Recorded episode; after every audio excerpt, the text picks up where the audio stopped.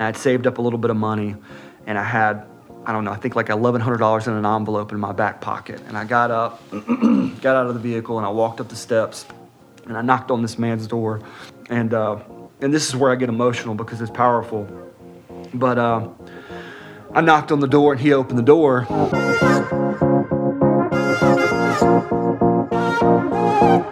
Trey Lewis with Good Landing Recovery, and you're listening to The Comeback. We are live. Good morning. I am here with my friend Rush Jolly on The Comeback, and it is our hope this morning to just be able to share his story of God's goodness and love and miraculous power. Um, is Rush has been a friend of mine for approximately 20 years. And, uh, and by the way, let me say this I'm battling a cold this morning. I'm sure that's just kind of stating the obvious, so I apologize on the front end for that. Um, but as we, as we get in here this morning and just really explore Rush's journey and, um, you know, that, that we want to use this platform, this podcast, is to um, encourage and to inspire you know, this morning, even as we were praying, that it would just impact people who are listening.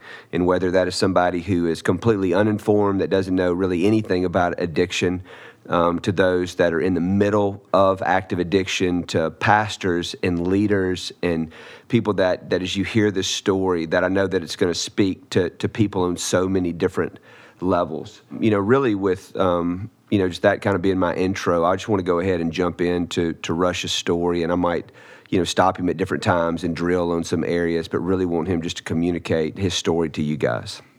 Awesome. Thank you so much, Trey, and thank you for having me. Um, it's really good to be here, and I want to go ahead and apologize up front too because this seems to be one of those mornings where I'm clearing my throat about 700 times.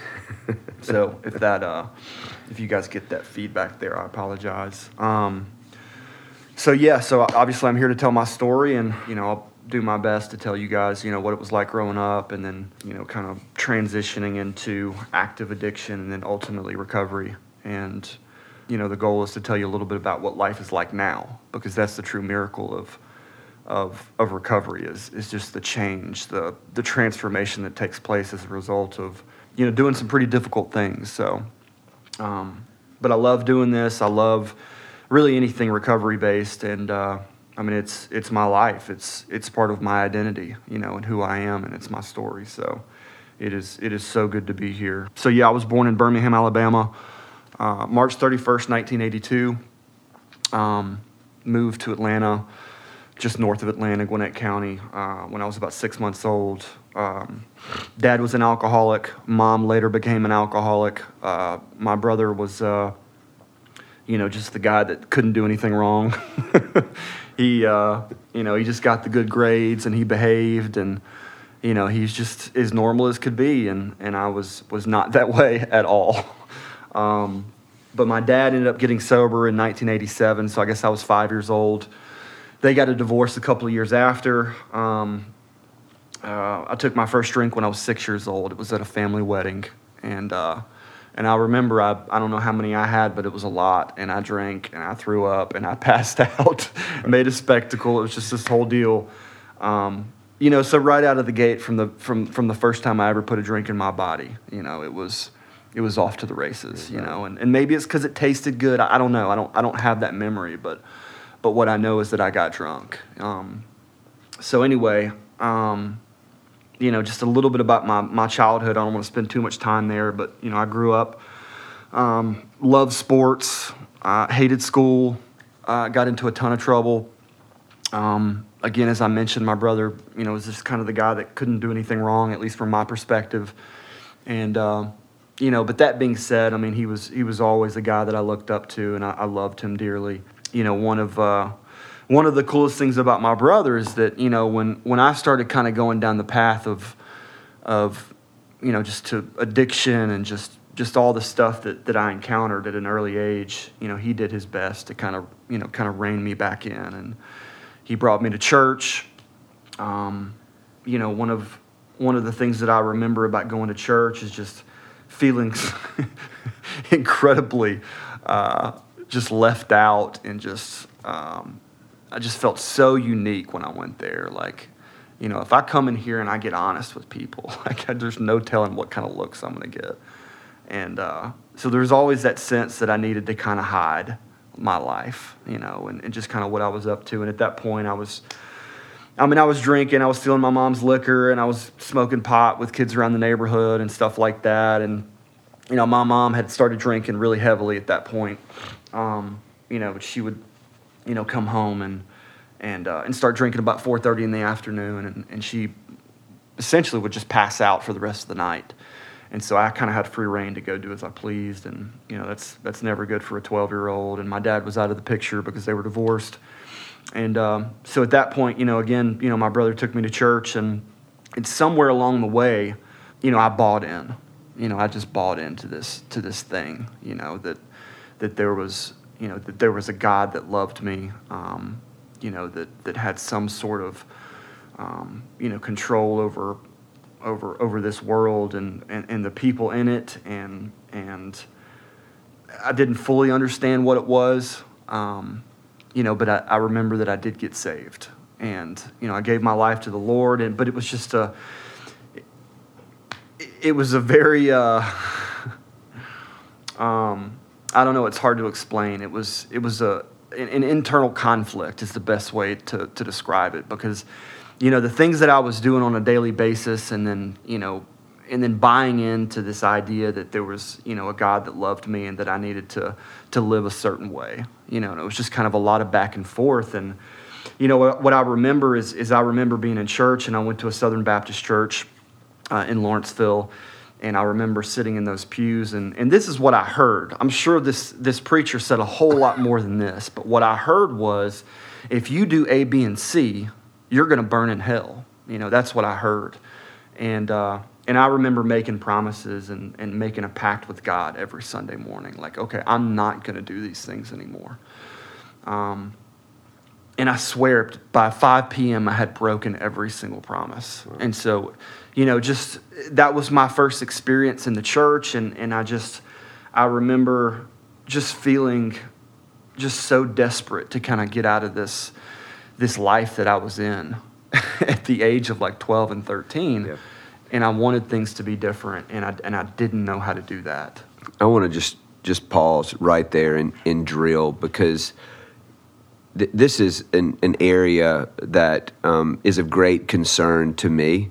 Um, and, and I think to, to pastors and leaders all over the United States is, um, and some people are more informed, so this is, um, it's kind of a broad stroke statement, but the reality is, is, is this is where I see the breakdown in in the church. And so you, have got somebody that's that's on the front end of addiction. You know, you were early on. You know, maybe you could have been reached, maybe not. Right. But I just see it a lot of times that you've got the guy that's in full blown active addiction, full blown meth addiction, heroin addiction. You know, uh, alcoholic, whatever you name it, painkillers, comes into a church.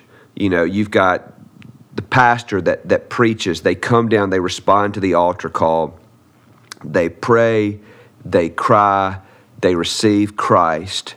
We, we leave. Everybody has the best of intentions. No doubt that God moved on that human being's heart. Everybody leaves, the staff goes home, they're celebrating right. that person coming forward. But the reality is, before the pastor, you know, finishes lunch, that guy's back out doing the same thing that he was doing before he walked in there.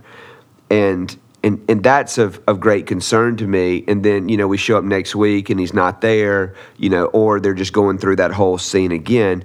And or they they outsource the addict to, you know, the Christian counselor whose own staff that then meets with the individual once a week and, and again, it doesn't mean that they're an ineffective counselor or something like that. But when a person is that way, and I'm not saying that I love those stories, you know, and, and, and when, when, when there's somebody that, you know, really is full blown in addiction and there's some sovereign experience that God, you know, shows up in their room or meets them at the, at the altar and they literally lose the taste for it. And, that, and that's amazing. And I'll celebrate those stories.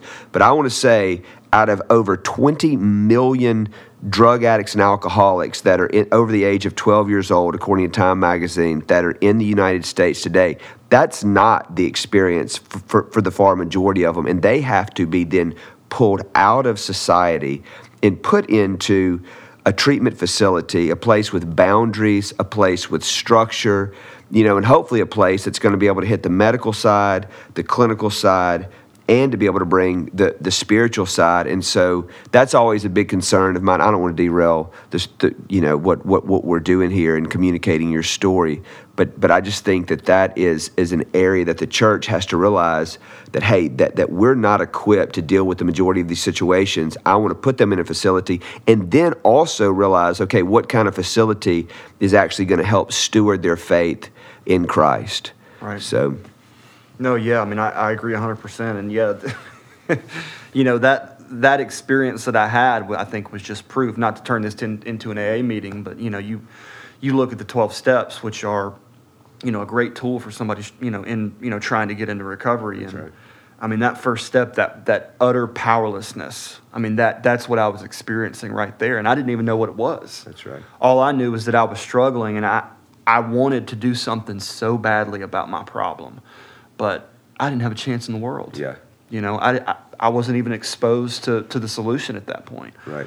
So, you know, anyway, moving along, um, you know, had that experience and, and, uh, you know, the next several years is, is uh, just much of the same. I mean, honestly, it was just, you know, me getting into a lot of trouble, um, you know, suspended from school.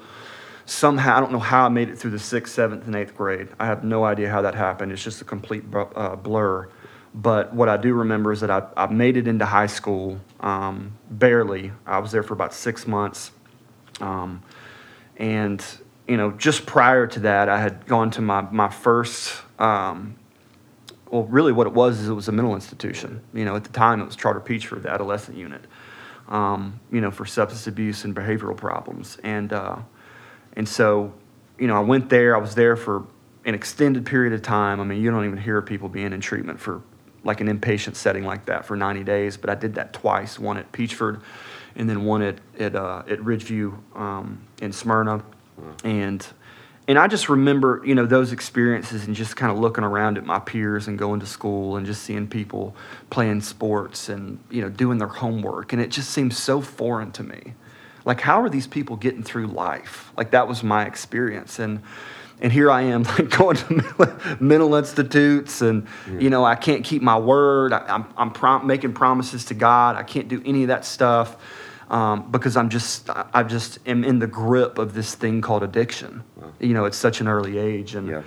um, so I made it to my first treatment center when I was 14. I stayed till I was 17. Um, you know, that's where I met Trey.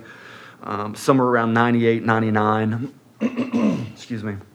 And uh, and so you know we met there, and, and we were both trying to get clean, and and uh, you know for me it, it wasn't it wasn't long.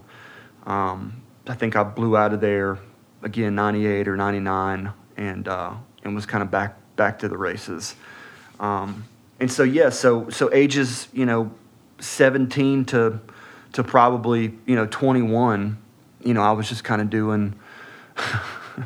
I was just doing what people do out there at addiction. You know, I had been introduced to, to methamphetamine, and and you know, I, I'll touch on this real quick just because, you know, you hear people talk about like what's your drug of choice, you know, and and I like to call methamph- methamphetamine my drug of, of, of no choice, right? Because I mean, I literally like I I didn't even like it. I remember the first time I did it, and I was just like, I'm never doing that again, you know, like this is horrible. Like I couldn't sleep for like 36 hours, and and before I knew it, I, I woke up six months later and I was 140 pounds, and my family was gone, and my car was gone, and my job was gone, and everything was gone, and I literally had no idea how it happened, and it, and it was just, I mean, that's just the life that I was I was engulfed in, and uh, and so, and there were mo- there were moments, you know, in there where, um, you know, I would I, I would you know detox from the meth, and then I, I would just drink, and then at some point I was introduced to OxyContin, and uh, and that was the thing that like really really like blew the wheels off for me. Like that was like you hear addicts and alcoholics talk about you know their experiences with you know, with drinking the first time or using a certain drug the first time, and how they would just remember everything about the situation, and that was mine. You know, I don't remember exactly the first time that I did meth. I don't even really remember the first time that I took a, put a drink in my body, but I remember the first time that I took an OxyContin, and I remember the way that I felt. I remember the chair that I was sitting in. I remember the apartment complex that I was in. I remember everything about that night, and just thinking, I want to do this as much as possible for the rest of my life you know, because that was that was it. And I think that that's that's important to mention, you know, that feeling that because that was probably the at that point in my life that was the best feeling that I had ever encountered. You know, at that moment, um, that would change, um, but I'll get to that you know a little down the road. So, so that was my experience with OxyContin. Um, you know, and we all know where this path leads. At least, you know, for me, I could not stay out of jail. Uh, at that point, I think I had been arrested probably two or three times. And, uh, you know, but I remember getting involved in selling drugs. And I remember um, pulling up to a gas station one night and, you know, I was, I was just in the midst of that life. I was up five days down to, you know, meth again just kind of had me in its grips. And, um, and I was, you know, doing methamphetamine for you know several days or even weeks on end, and then I would come down and and uh, and I would take OxyContin for a period of time, and then I would pass out, and then I would wake up in some sort of like either trap house or just you know really really just you know not a great place, um, and I would wake up and I, all of my stuff would be stolen, and and that was just kind of the life that I lived for, you know, for essentially years you know, and it just got really old. So, it, you know, I, I, didn't know anything about friendship. Um, you know, if I had any any real friends, I had you know left them long ago. You know, back in my youth when I was playing sports and, and when I was still going to school. Um, so this was the life that I knew, and um, you know, I had remembered that you know my dad had gotten sober in 1987, and he had introduced me to some people in the program, and I knew, and kind of in the back of my mind, that that could possibly be a solution for me. Um, but you know that wouldn't come into play until until I was arrested for um, selling drugs to a confidential informant um, somewhere around 2001. And I remember being in the back back of the cop car and you know getting to Gwinnett County Detention Center and and being in there for a couple of months and just kind of having the thought, you know, because jail does one thing and it does one thing really really well you know, it gives you a time to really look at your life. And, and all you can do is just kind of think. And I couldn't help but look at my life and just say, you know what, something has got to change here. Like there's got to be a better way. You know, I had no idea how to attain that, but I knew that there had to be a better way. And so um, I started reaching out to my, to my father and to my family and doing the things that we do. I was making the promises, like it's going to be different this time, you know. And, and here's the thing though, like this time, like I really meant it. Like I wanted things to be different. And so I remember getting out of there. I think I spent eight and a half months in jail. And I remember getting out of there and going to live with my dad and somebody that he was living with at, the time. And I started going to meetings and, and uh, but I hadn't fully bought in. And there was this whole other, you know, part of my life that had, you know, just produced so much confusion and just complication. You know, there was this girl um, and she, uh, while I was in jail, she was pregnant. And, you know, I thought the child was mine. She had the child uh, probably right before I got out of jail. And so I got out of jail thinking that, like, okay, like, you know, part of my thought process here was like, okay, I've got a child now. Like, I've got to get out of jail here and I've got to do something with my life, you know. And so I felt that pressure. And, uh, and anyway, I ended up getting out of jail and moving in with my father and, uh, and somebody that he was living with, a, a really close friend of his and um, and then a few months down the road, you know, my dad set me down and, and he had a talk with me and he said, you know, Rush, I, I don't know what to tell you here. I'm not a psychic, you know, but something doesn't feel right about this, you know. And at the time, I think I was just so blind and just so just enamored with, with just trying to do everything that I could, you know, to get clean and to stay clean because, you know, that that that monkey was still on my back Like everywhere I turned, every time I passed a gas station, I had a memory of selling drugs there. Every time I passed a hotel, I had spent time there just for days on end. I mean, literally, this is like where I grew up doing like all the dirt, like in Gwinnett County. And so I just remember like still having that thing on me and not knowing like what to do about it and just all this pressure. And anyway, so long story short, I ended up getting a DNA test, you know, done and found out that my dad was right. You know, like he knew you know, even when I couldn't see it, like he knew, like he told me, like something's not right here, and uh, and so I had had a, a, great deal of respect, you know, for my for my father and his sobriety, and just his ability to to, to see that, you know, just to see the truth in that situation. Um, and, and on some level, I, I think that did a whole lot for me because what that allowed me to do, it, it allowed me to, you know, kind of refocus my efforts like on recovery, you know. And at that point, I wasn't using, and I think I probably had like, you know, close to a year sober or, or really just clean. Um, but at that point, like I really dove into, you know, to the program and into the 12 steps, and I got a sponsor. And, you know, one of the things that I like to touch on when I tell my story is, is I remember going to the Gwinnett room, you know, and going to an AA meeting. And, uh, and I remember, you know, meeting a guy named Ross and this other guy named Nick and this other guy named Russell. And these guys took me under their wing.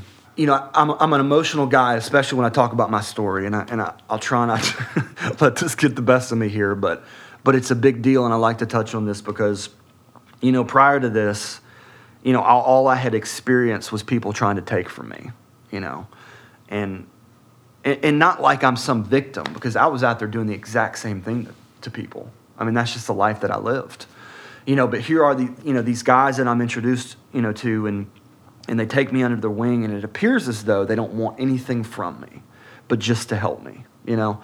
And so I think this was the first time, like the first introduction to like, um, uh, just a, a, true friendship, I guess is just the best way to, to describe it. And I didn't know it at the time, but these guys would, would, would grow to be, you know, become, you know, my best friends, you know and and that was just such a powerful experience for me. Um, I felt like I belonged somewhere for the first time in a long time. Um, I, uh, as I mentioned, you know, I, started working the twelve steps, and and I had, you know, quite an experience in the in the twelve steps. At that point, I believe on some level I was reconnected to God for the first time in a long time, and. Uh, and I went on to, you know, to, to work through those steps. And I remember doing an inventory and I remember doing a fifth step and I remember, um, you know, going through six and seven. And I remember making a list. And this was really where I hit, you know, um, kind of a roadblock. You know, this is where I, I became unwilling to go any further. You know, and, and, and this is probably one of the most impactful things that's really ever happened to me because here was this moment where, you know, in the eighth step, what you're supposed to do is you're supposed to make a list of all the people that you've harmed so that you can go back and clean up your past, right? And, you know, at the time, I don't think I understood or even realized how important, um, you know, that was going to be and how impactful that was going to be in my life. Um, you know, but, but I made a decision, you know, to go through this process. And when I say I hit a roadblock, what that means is, is there were some, some people on that list that I made that I was just sure if I went to these people and I told them like what I had done to them and what I had stolen from them, that I was going to be in prison for, for the rest of my life, you know, because that's the life that I lived. And so in my mind, that's what I believed to be true. I didn't know it at the time, but, you know, when you go through that 12 step process, like, you know, you look at step one, like, you know, okay, powerlessness and unmanageability. You look at step two, came to believe, right, that there's a power right? Um, step three, made a decision to turn my will and my life over to that power. You know, and then four is the inventory process. Five, you're sitting on a couch reading your inventory to a, a sponsor or just another human being, right? And God is a part of that whole process. Six and seven, you're um, you're becoming ready to have God remove the, the, the, defects of character. And in seven, you're asking Him to remove those defects. And in eight, all you're doing is making a list. But in nine, what happens is, is you're going out into the world right? So the sponsor's not there with you anymore.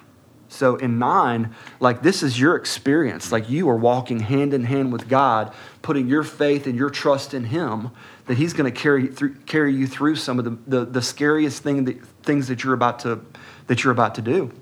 And so that was my experience, and and I'll tell this story um, because because it is so impactful. There was one amends that I needed to make that um, that scared me the most, and it was partly because it was a man that was very intimidating. It was a guy that my father uh, used to live with, um, you know, and at the time I didn't know anything about this guy. All I remembered about him was that in my mind, he did my dad wrong. He kicked my father out of his house when he had just been uh, laid off after 9 11. Um, and, you know, in active addiction, what I had done is, is I remembered that. And, you know, I was kind of hard up. You know, I don't know what, what had just happened, but I, I think that I, it was one of those times that I had been robbed and everything had been stolen from me. And, uh, and I hadn't gotten high in a really long time, and I was willing to do anything and everything to get some dope in my body. And so I went to this man's house and, and I broke in and I took everything. I mean, anything and everything that had any sort of monetary value. Um, and I drove off and, uh, and went straight to the dope man's house and was back off to the races again. And, and again, what I remembered about this man was that he was, um, he was very intimidating. And and I just remember thinking, like, this is not going to go well. And so my sponsor, after, I don't know, at least a couple of months of, of me kind of giving some pushback, you know, had, had convinced me, you know, that this was the moment, you know, that I, I had to put my faith in God and let God walk me through this process. And I had to go out there and I had to face this man and, uh, and I had to tell him what I'd done and I had to ask him, you know, what, what could I do to make this right?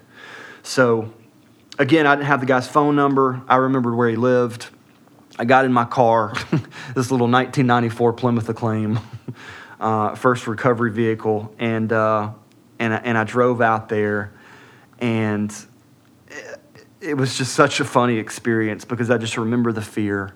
I remember pulling into the driveway. I remember my literally my knees shaking as I was getting out of the car, just being just so engulfed with just this this this overwhelming fear, and uh, and I had saved up a little bit of money, and I had I don't know I think like eleven hundred dollars in an envelope in my back pocket, and I got up, got out of the vehicle, and I walked up the steps, and I knocked on this man's door, and uh, and this is where I get emotional because it's powerful, but uh, I knocked on the door and he opened the door.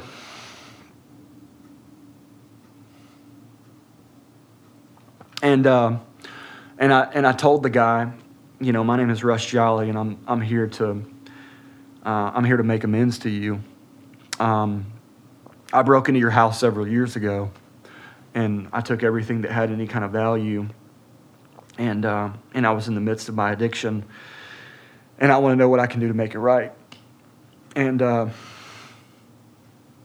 and so I told the man, I said I, would saved up a little bit of money, and um, and I was here to pay him back, and so I pulled out the uh, the envelope and I handed them the envelope, and uh, and and remember, this is a time when, you know, being involved in the twelve steps and going to a lot of AA meetings is is my life. Like this is how I'm getting by.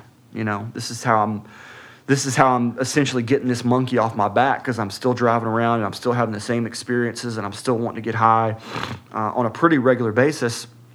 And uh, and, and this man takes this envelope and he, t- he, he takes $300 and he puts it in his pocket and he hands it back to, back to me. And he says, You're going to need this more than I am. And, uh, and he said, By the way, I'm a member of Alcoholics Anonymous. And, uh, and all he said was, Thank you for coming here today. And good luck to you. And, uh, and you know that was the moment that I that I finally realized that like you know the God thing was real you know that it was possible for me to to have a personal relationship you know with God and and to put my faith in him even when I was so certain that it was going to go so badly. And uh, and it just didn't. You know the opposite happened. And and the feeling that I had driving away from that house that day you know, I talked about the, the, the feeling that I got from that Oxycontin. And the reason why I told that story about the Oxycontin, because up to that point, that was the best feeling that I had ever known. And the feeling that I had driving away from that house today was better than any drink or any drug I'd ever put in my body. Um, and so that was the start of me truly buying into this to this God thing, you know. You know, because, you know, for me it was one thing to be saved, it was one thing, you know, to become a believer, you know, but but the but the moment that you start to have a personal relationship with your creator, like nothing beats that. You know? And I think that's what this, this recovery thing is all about. That's what it has to be about. It has to be about a personal relationship with God. If you don't have that, then you're never going to have the power necessary, A, to beat dope, to beat alcohol, and, and B, to, to go out into the world and to be successful and to have meaningful relationships, you know. And so that was the start for me. And that's when I truly became a believer in this process, yeah. you know, this, this recovery process. Um, it did so much for me, and I'm so grateful for that sponsor that took me through that process, uh, that encouraged me time and time again uh, in my unwillingness. Um, and, uh, and so, yeah, I mean, that was just, that was an incredible experience. And uh, so, yeah, I mean, you know, at that point, that, you know, my life had, had really kind of taken a change and, or taken a turn, you know, for the better. Uh, ended up getting a really good job. Um, and uh, was able to save up some money. Um, you know, still going to a lot of meetings, uh, still being very active uh, in recovery. Uh, started sponsoring people, and that was uh, insanely beneficial. I mean, that was just that was one of the, the, the most incredible things that that I've ever been a part of is, is sponsorship. You know, taking somebody through that work and and introducing them to this process, and and and not just that, but you know, I remember, you know, being in the rooms and I remember, you know, watching people, you know, come in and, and, and just be completely broken and completely desperate and, and picking up a white chip and just hearing the, the insanity that would come out of their mouths when they shared.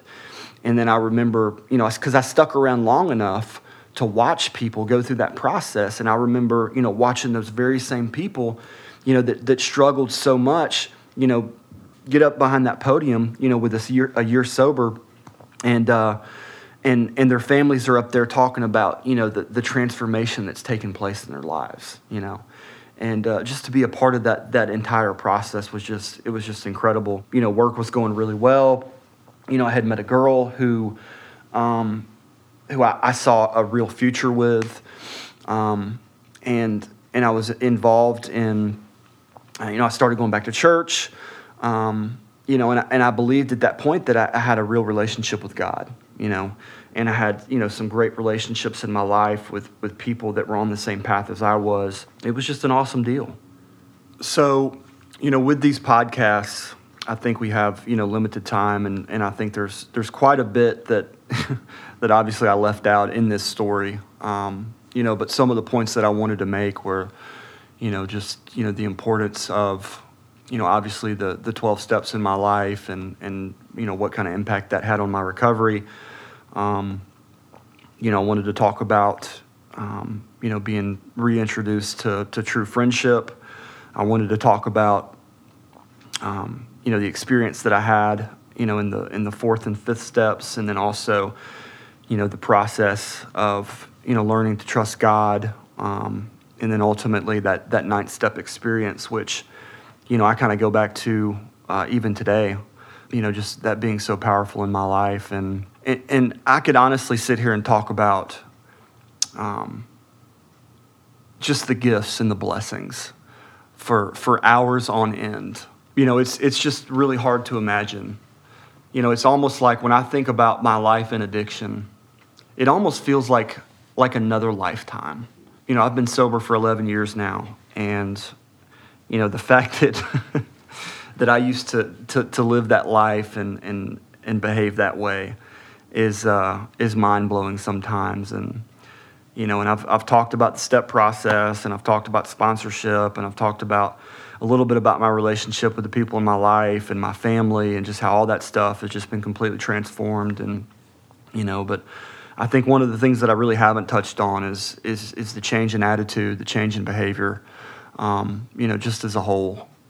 Um, you know, I'm, I'm challenged on a daily basis. Um, I'm convinced only because of the people that I surround myself with. Uh, that is one of the biggest things in my recovery is is to make sure that I'm with people, you know, that that have a relationship with God, you know, that that challenge me to look at at at, my behavior on a daily basis. And guys, I, you know, I dropped the ball. I mean, I do. Um, you know, none of this was done perfectly, and you know, but one of the things that is huge for me today is is honesty honesty and transparency and accountability um, are, are three of the biggest things that I, the biggest tools that I have in my life today. And, you know, I practice that stuff on a regular basis. And I think one of the things that it helps me do is it helps me stay, you know, on the beam. It helps me, you know, just to make sure that I'm not, you know, buying into some story, you know, centered around pride or ego or, or something of that nature. This has been a, a, really really cool experience. You know i appreciate the the opportunity to come here and to share with you guys a little bit about my story. Uh, you know the process that's unfolded here yeah i mean it's just it's been great. So thank you so much. Yeah. That was awesome. It was powerful. You know so many different areas that we could really drill down during your story um, i just uh, just the profound impact on me as i sat here and listened to it. The unconditional love of friends. I mean, people who met you there, and you know, as you came out of uh, an environment or a subculture that was all about what you could take, and you know, driven by self-centeredness and um, you know, just getting high and at, at whatever cost, and you know, to be able to meet people and just think, gosh, they don't want anything but to see me get well, and they're not looking for a paycheck, and they're not looking for anything like that. It's just, it's just so refreshing. Um, you know, as you hit on you know, God being there, you know, as you started to walk out um, step nine and to, you know, be out there on your own and just, I mean, anyway, I mean, not to, to go back and, and try to retell the story, but just, I mean, just where we could just spend hours and hours on unpacking all of that. Right. Um, and then finally, um, you know, I think too, is, is people listen that, you know, it's easy for somebody to intellectually agree with these truths but where the rubber meets the road is whenever you show up and think, I don't know what's about to happen here. I don't know if I'm getting ready to go do another three years in prison for burglary. I, I, I have no idea, but you just show up. And, and I think that that's the difference. Uh, and, and I think what we're always pushing for is that, you know, it's one thing to be able to listen to this stuff and, and agree, but, you know, are you willing – to use God's grace and His power to actually walk this stuff out right. and to to make um, to make those amends and, and to make the world a better place and, and just to operate in, in such a a spirit that is so contrary to what used to drive us. And um, anyway, man, I just was was just so encouraged listening to all of that. Um, Rush, um, if I didn't say it on the on the front end of this episode, is our director of clinical outreach. You know, such an asset to our community and to our team. Um, like I said, we've known each other for 20 years. He swears that I introduced him to heroin. did I? yeah, you Go, did. You going, did. going on the record. And um, you know, and I mean, it's just just to see how how God did all of that and brought us for, full circle. I mean, it was kind of neat too, because even our dads ran in some of the same circles um, back in Starkville and in, Columbus, Mississippi, and That's so crazy. And, and just all, all, all those connections, and then now we get to run together and do this thing together. Um, it's just it's just really in, incredible. So I hope you guys were encouraged today, inspired. We'll probably come back and just hit on some other parts of of his story that you know just because for the sake of time we weren't allowed to, but um, just look forward to having him back on the show. So bless you guys. Um, be encouraged. Um, let us know if there's anything that we can do for you. Guys, thank you so much for listening to our podcast. It is a privilege and an honor to be able to serve you. If you or someone in your family is struggling with addiction, please give us a call. It's 770 570 7422.